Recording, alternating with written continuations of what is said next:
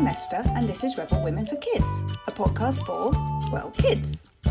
It's full of amazing stories of daring and adventure, and the best thing is that all these stories are completely true. And even though this is a podcast for kids, we think your grown-ups might quite enjoy it too. So pull up a seat together, get comfortable, and we'll begin. Let's go back in time around one hundred fifty years. We're entering a period called the Victorian era, so called because Queen Victoria was on the throne. What do you think you would be doing today if you were living back then?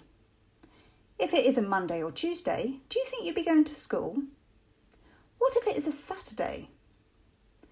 If you were a child in East London, chances are you would not be going to school, whatever day it was. I can hear some of you cheering, but what if I told you instead you might be going to work? Perhaps in some kind of factory or mill. And you would be there from early in the morning until late at night. And there'd be no football club or playing in the park with your friends on Saturday. You'd be at work then too. Doesn't sound quite so good now, does it? Quite a lot of people back then didn't think it was good either.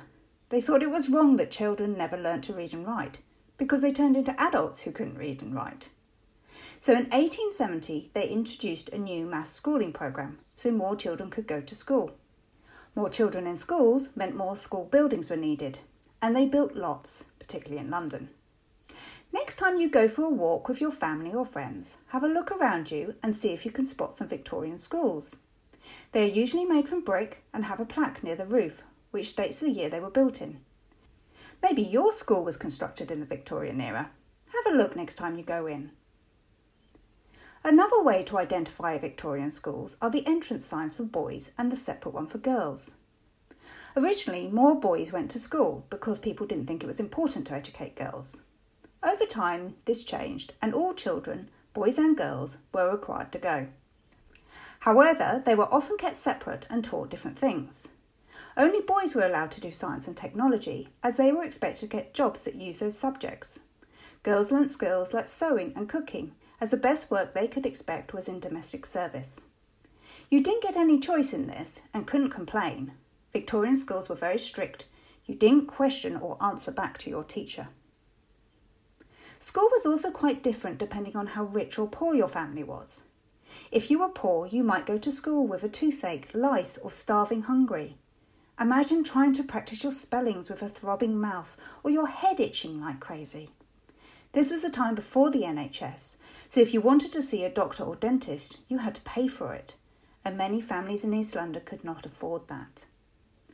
Sisters Rachel and Margaret McMillan realised that sick and hungry children could not learn, so with their friend Catherine Glacier, they called on the government to provide free school meals. These were introduced in nineteen oh six. The children didn't get packets of crisps and cartons of orange juice like you might have in your lunchbox. If they were lucky, they might get a hot meal, like boiled meat and potatoes. Others got a hard-boiled egg, cheese, perhaps a pickled onion, or bread and jam. The sisters also set up a clinic where children could get their teeth checked and see a doctor for free.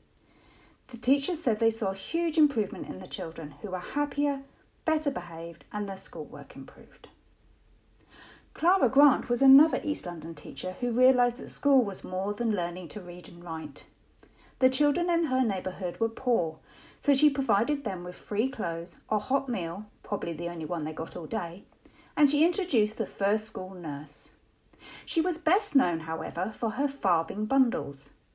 Children with a farthing, less than one p, could walk under an arch that read, "Enter all ye children small, none can come who are too tall." They would then be given a newspaper bundle, inside which were lots of small gifts to unwrap.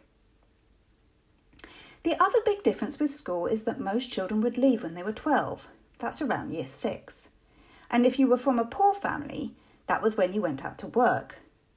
Gradually, the leaving age increased. Children were able to continue their education and start work when they were properly grown up. Now you've learnt more about Victorian schools, do you think you'd like to go to one? Perhaps learning needlework sounds fun to you. Or maybe you like the sound of the school dinners. Look in your activity pack to learn more about Victorian schools and have a go at some of the tasks. If you don't have a pack, you can download one online. See the show notes for details. Okay, boring stuff for the grown-ups coming up. Rebel Women for Kids has been produced by Share U K as part of our Women Activists of East London project. We're not making podcasts for kids, we make shows for adults. Subscribe to make sure you don't miss an episode. Thanks to the William Morris and Saint James Big Local for funding today.